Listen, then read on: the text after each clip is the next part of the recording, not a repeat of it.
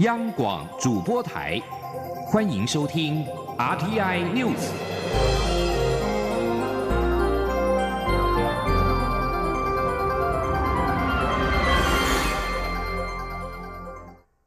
各位好，我是主播王玉伟，欢迎收听这节央广主播台提供给您的 R T I News。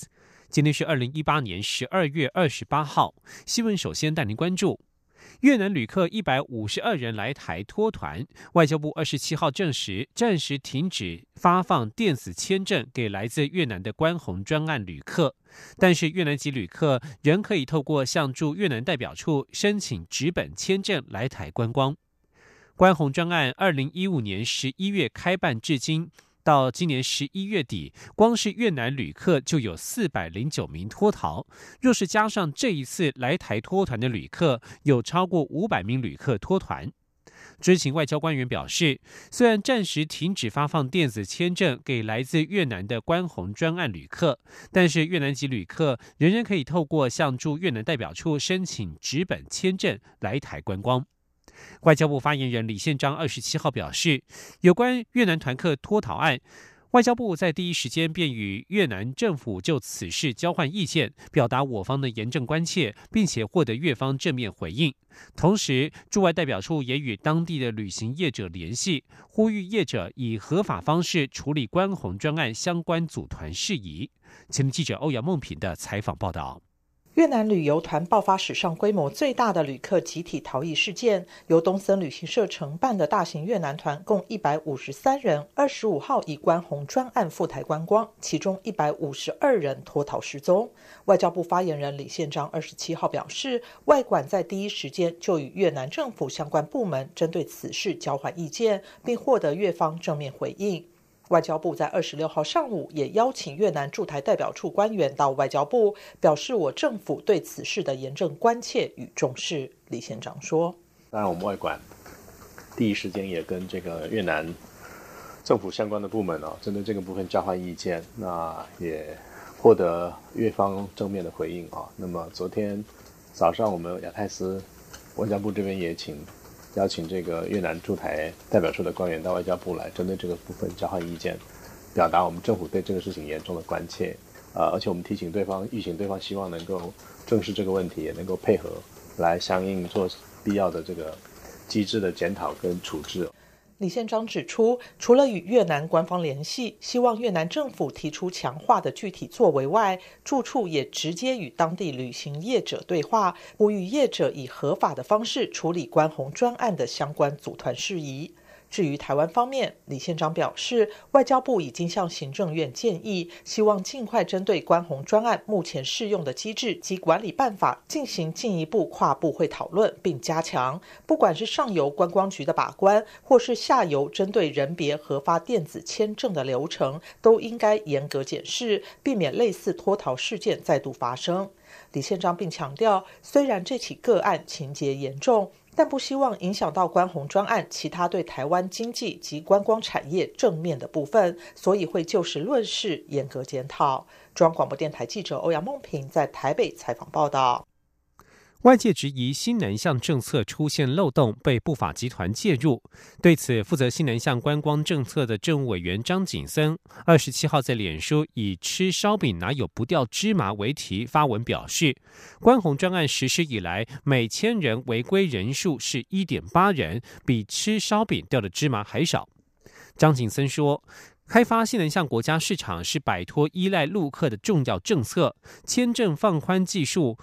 在这方面固然需要检讨，但是政策方向上绝对不会因噎废食，更不会退缩。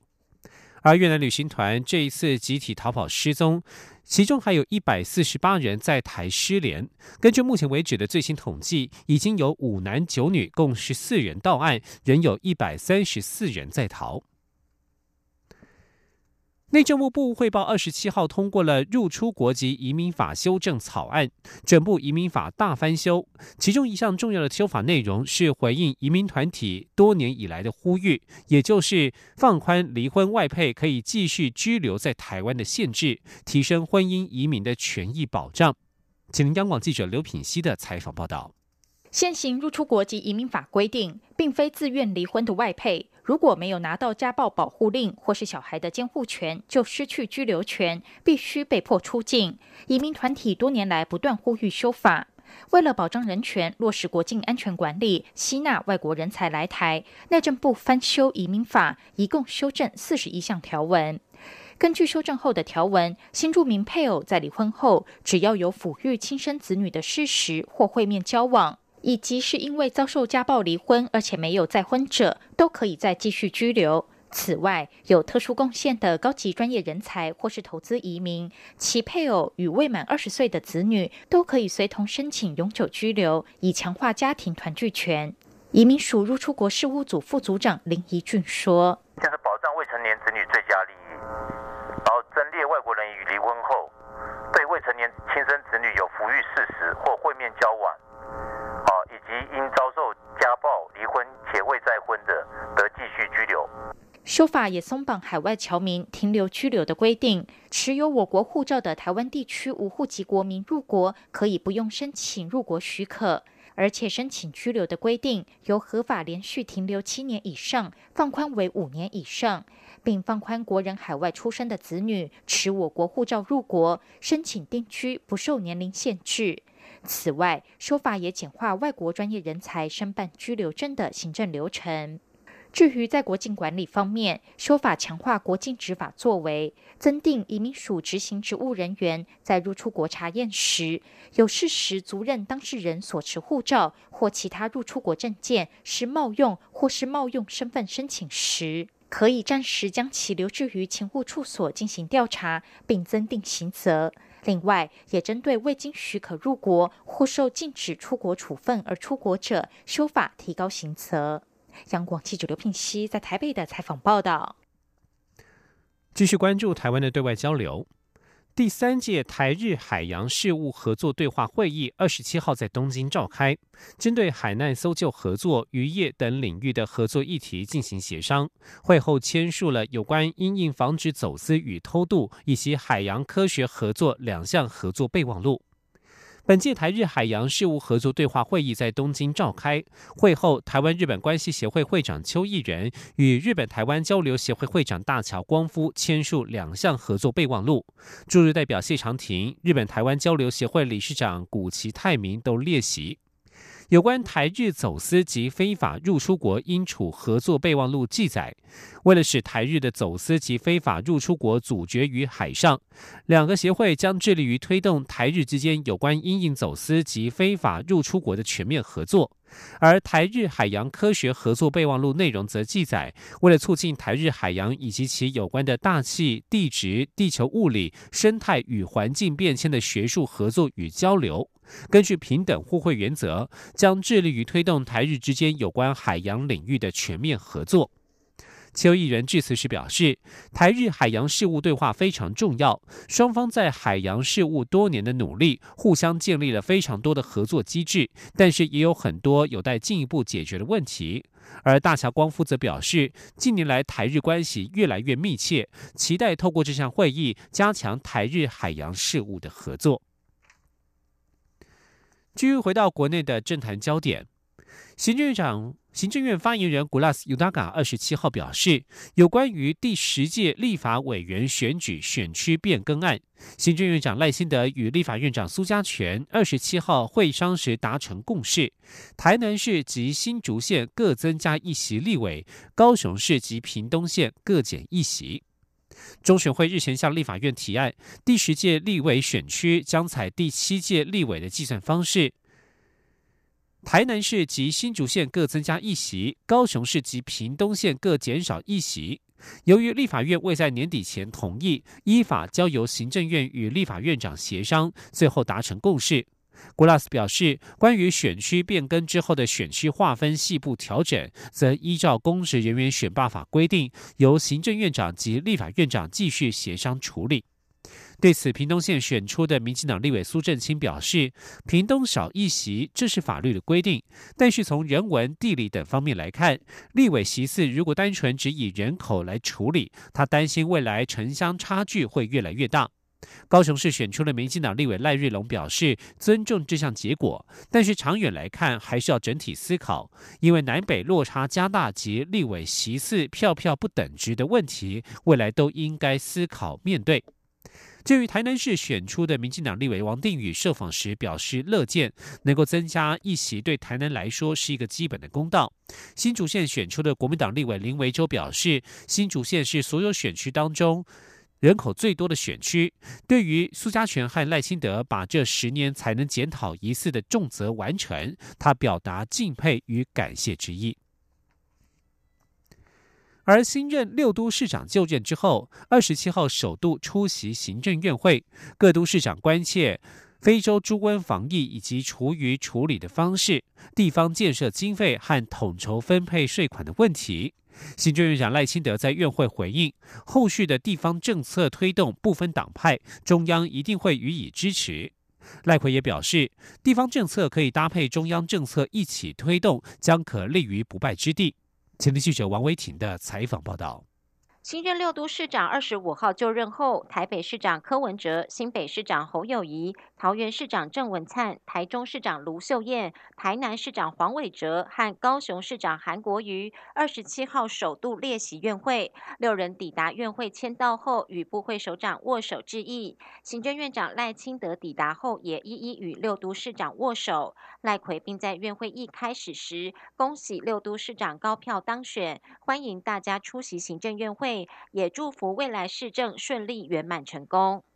院会临时动议时，赖清德请六都市长发言，侯友宜、卢秀燕、黄伟哲和韩国瑜皆提出建议方向。行政院发言人 Gulas Yudaka 转述表示，六都市长关心非洲猪瘟疫情、厨余处理方式、地方建设和地方统筹分配税款等议题。对于六都市长的要求，赖奎回应，国家建设或经济发展必须中央与地方一起合作，后续地方政策推动，中央会不分党派，一定予以支持。古勒斯转述说，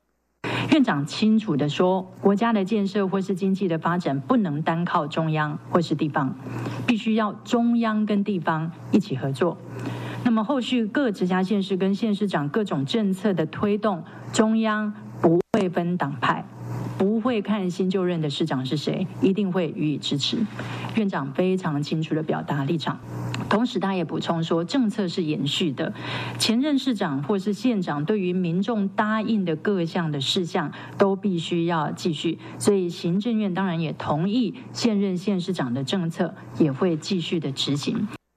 针对侯友宜提及统筹分配税款的问题，财政部则说，未来会配合行政院期程，适度提出财划法修正草案，目前还需要更多讨论。而卢秀燕提出减少燃煤机组，改善空气品质，赖清德则回应，政府会遵守公投结果，经济部一月也会提出能源政策盘点，届时也会与地方政府沟通。中央广播电台记者王威婷采访报道。继续关注的是非洲猪瘟防疫的问题。针对中国大陆认为猪肉不适用两岸农产品检疫检验合作协议一事，陆委会在二十七号批评陆方的说法心态可疑，根本没有顾虑台湾人民的感受与权益。陆委会并且要求陆方透过既有的联系管道通报疫情资讯，不要让防疫出现漏洞。前天记者王兆坤的采访报道。中国大陆国台办认为台湾长期没有进口大陆猪肉，所以非洲猪瘟疫情通报不适用两岸农产品检疫检验合作协议。陆委会发言人邱垂正对此回应表示，国台办的说法是混淆视听、模糊焦点、心态可疑，根本不顾台湾人民的感受与权益。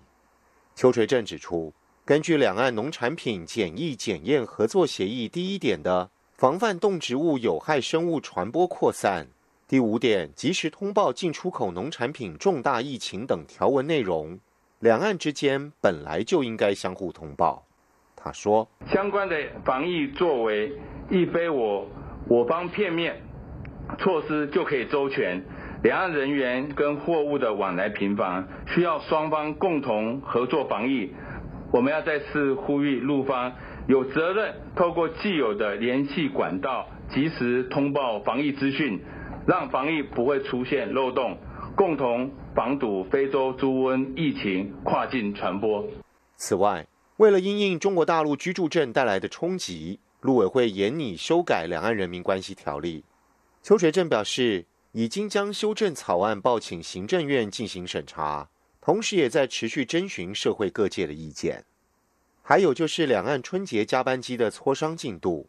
邱垂正表示，双方民航主管部门之间的沟通联系没有问题，我方已同意东方航空及厦门航空提出春节加班机的申请，并会尽量朝可能不要限制的方向来努力，期待相互尊重、互视善意处理相关细节问题。邱垂正强调，希望春节加班机以及各种春运规划能为在大陆的台湾民众提供舒适的返乡服务。中央广播电台记者王兆坤台北采访报道。而在国内防疫的部分，农委会副主委李退之二十七号在立法院经济委员会备询时表示，防疫非洲猪瘟当下，为了避免外籍旅客违规携带疫区肉品入境，非洲猪瘟中央灾害应变中心将研议拒绝这这种外国人入境，待确立执法原则，最快明年一月上旬执行。立委邱意莹、林岱樺、郑运鹏、苏震清等人二十七号质询时不约而同指出，从各种疫情的疫区带回肉品而受罚的旅客，中国、越南籍就占了八成以上。尽管可以催缴十年，但最终可能没缴，质疑嚇阻力有限。邱意莹建议禁止携带违规品的外国游客入境。而对于立委这样的建议，李退之表示，明年一月行政院将召开非洲猪瘟中央灾害应变中心第二次会议，将跨部会进行研议，如果会中做出明确的结论，也订定出规范，最快明年一月上旬就能施行。农委会动植物防疫检疫局局长冯海东说明，如果要拒绝国外旅客入境，现在施行范围的违规行为类别及严重程度，包括携带枪炮弹药、毒品等等，要将防疫也纳入禁止入境的类别，必须综合考量以上重大犯行。冯海东表示，农委会正在着手了解各种疫情在国际上受认定的严重程度，综合研析之后，先订定执法原则，再依据原则列出从哪些疫情的疫区带入什么样的产品的旅客应该予以禁止入境。这里是中央广播电台。是阳光，翅膀打开了世界之窗，是阳光翅膀环绕着地球飞翔。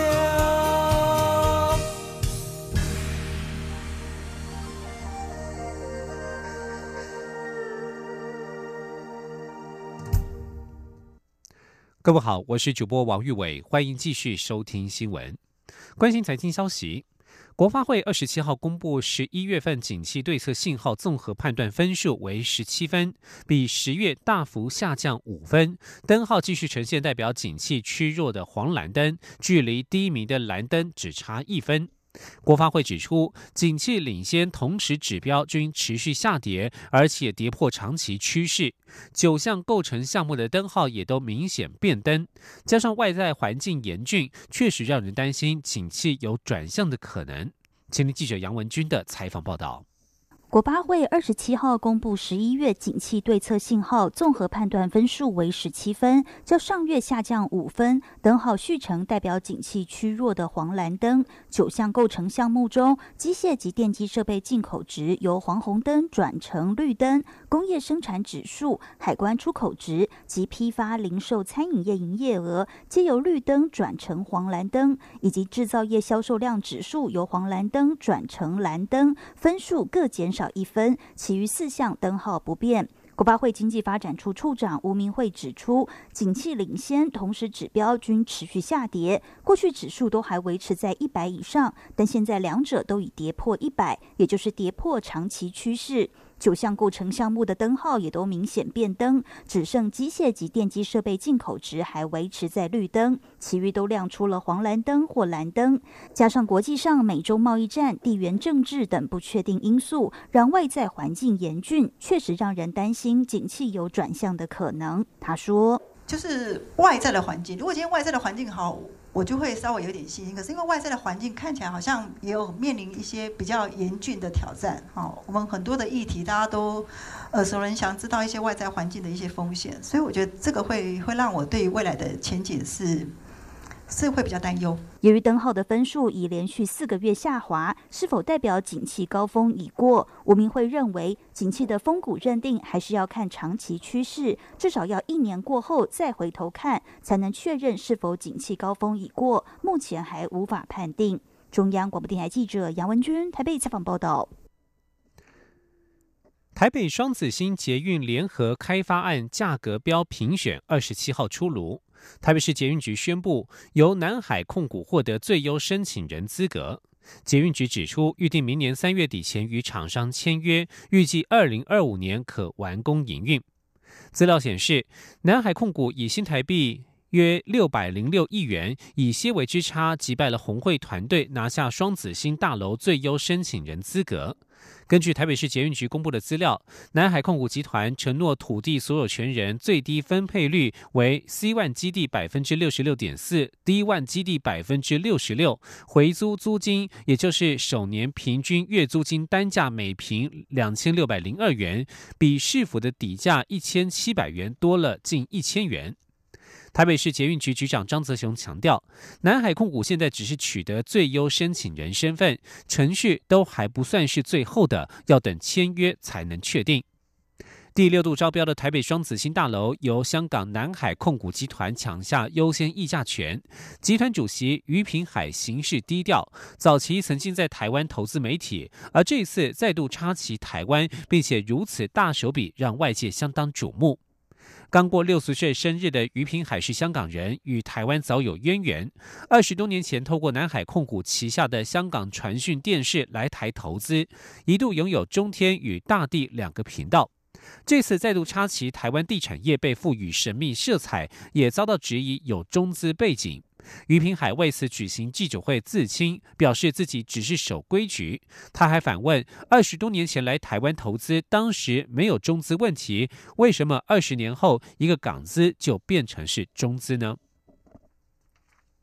继续关注的是环保议题。 环境保护署在二十七号公布了台湾今年截至十二月十九号的空气品质监测结果，除了臭氧之外，其余空气污染物的浓度都呈现下降，而且近五年的 A Q I 空气品质指标橘色提醒以及红色警示的比例也在下降当中，良好等级比例则是上升。 此外，全国空气品质监测站因细悬浮微粒造成的 A Q I 红色警示次数也逐年下降到今年仅有两百八十二次。今天央广记者吴丽君的采访报道。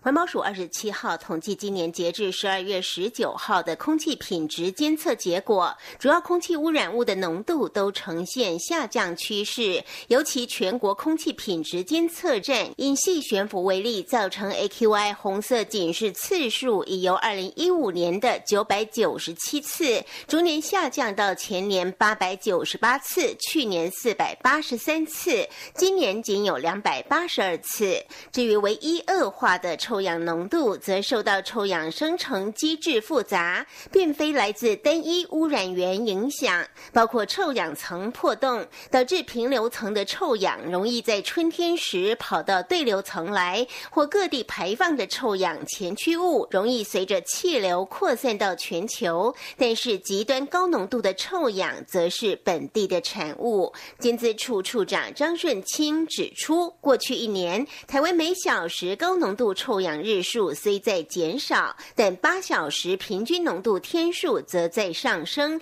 因此将是环保署明年管制的重点。张顺清说：“但是极端的高浓度，那是本地贡献为主的，所以我们的氮氧化物减量已经高达二十个 percent 以上。可是呢，为什么臭氧浓度会上升？因为它是平均浓度上升。可是呢，极端的高值，一小时高浓度出现的 A Q I 到橘色以上的天数是在减少。”少的，也就是说高浓度的我们把它控制下来，那接下来要再进一步努力的就是中高浓度的要再让它持续下降。不过张顺清也忧虑，受到气候变迁影响，台湾有利扩散的强风日数越来越少，不利扩散的劲风日数则在增加，尤其近年大陆冷高压强度减弱，导致冬天扩散条件更加不良，加上近地面大气逆温日数上升，大气垂直结构更加稳定，也不利污染物垂直扩散。不过环保署仍将致力达成空气品质改善的目标，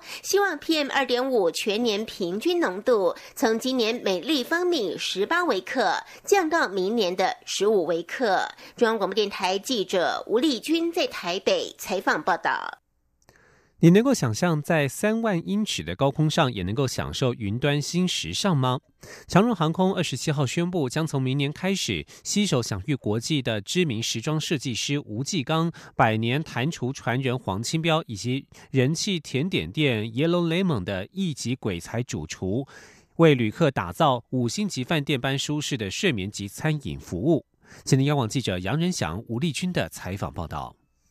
长荣航空二十七号宣布，将于明年起邀请亚洲厨界教父黄清标，为搭乘台北飞美国纽约、洛杉矶及旧金山航线黄喜桂冠舱的旅客提供新加坡前总理李光耀及法国前总理希哈克都曾享用的百年潭府官宴，让民国初年的传奇料理首度端上三万英尺高空。此外，凡搭乘台北飞巴黎、维也纳及布里斯本航线的黄喜桂冠舱及桂冠舱旅客，也将从下个月起首度品尝到有艺术甜点魔法大师称号的 Yellow Lemon 主厨安卓利亚以鲜艳的色泽创作的四款时尚甜点。更令人惊艳的是，曾为美国前第一夫人 Michelle Obama 设计礼服，并为英国梅根王妃打造专属时装的台湾知名设计师吴纪刚，也将首度为搭乘长荣全航线过夜航班的旅客设计既耐穿、舒适且值得珍藏的时尚睡衣。吴纪刚说：“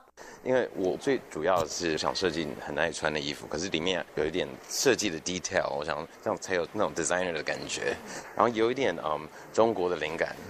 长荣航空总经理孙家明表示，这三位大师将为搭乘长荣航班的旅客提供有如五星级饭店般的舒适尊荣的飞行体验。他说：“我想旅客在飞机上一个很长的旅程里面，除了座舱的舒适以外，包括他的饮食，然后包括饭后的甜点，让旅客有一个身如在大饭店用餐的感觉。那尤其是这个舒眠的这个睡衣，让旅客感觉就好像在家里面那么那样的舒适啊。当然，也许。”更好的比喻就是如同住在五星级饭店里面那种舒适感哦。这也是长荣航空继去年换上新制服，今年迎来波音七八七梦幻客机后，明年将引领的新一波云端新时尚。中央广播电台记者杨仁祥、吴丽君在台北采访报道。继续关注国际消息，美国政府关门进入到第六天。国会议员零零散散陆续返回华盛顿，但是结束断吹窘境的希望渺茫。美国总统川普二十七号在推特表示，他无意妥协，并且持续抨击民主党。联邦参议院在连耶诞假期之后二十七号恢复开会，但是很少议员会出席，因此预期不会有恢复有关预算僵局的正式谈判。由于川普坚持纳入美墨边界围墙的费用，支出法案因而在国会卡关，联邦政府断吹、关门，部分单位停摆，如今已进入到第六天。川普曾经表示，为了获得五十亿美元的筑墙经费，他已经做好长期抗战的心理准备。而在多空消息的冲击之下，美国股市在昨天飙涨之后，今天则是呈现剧烈震荡。道琼工业指数盘中一度大跌六百一十一点，在尾盘最后三十分钟的拉拔之下，收盘由黑翻红，道琼最后收涨 两百六十点三七点，收在两万三千一百三十八点。而越南今年的经济成长则是相当不错，是十年来最高。今年经济成长了 百分之七， 主要是得力于制造业的大幅成长。越南长期以来是亚洲成长最快速的国家之一，过去五年来国内生产毛额 G D P 成长率都在 百分之五 以上，主要是受益于廉价产品出口的推升，例如 Nike 的鞋子与 H and M T 恤等等，以及如三星手机和英特尔电脑处理器等科技产品。以上新闻由王玉伟编辑播报，这里是中央广播电台台湾之音。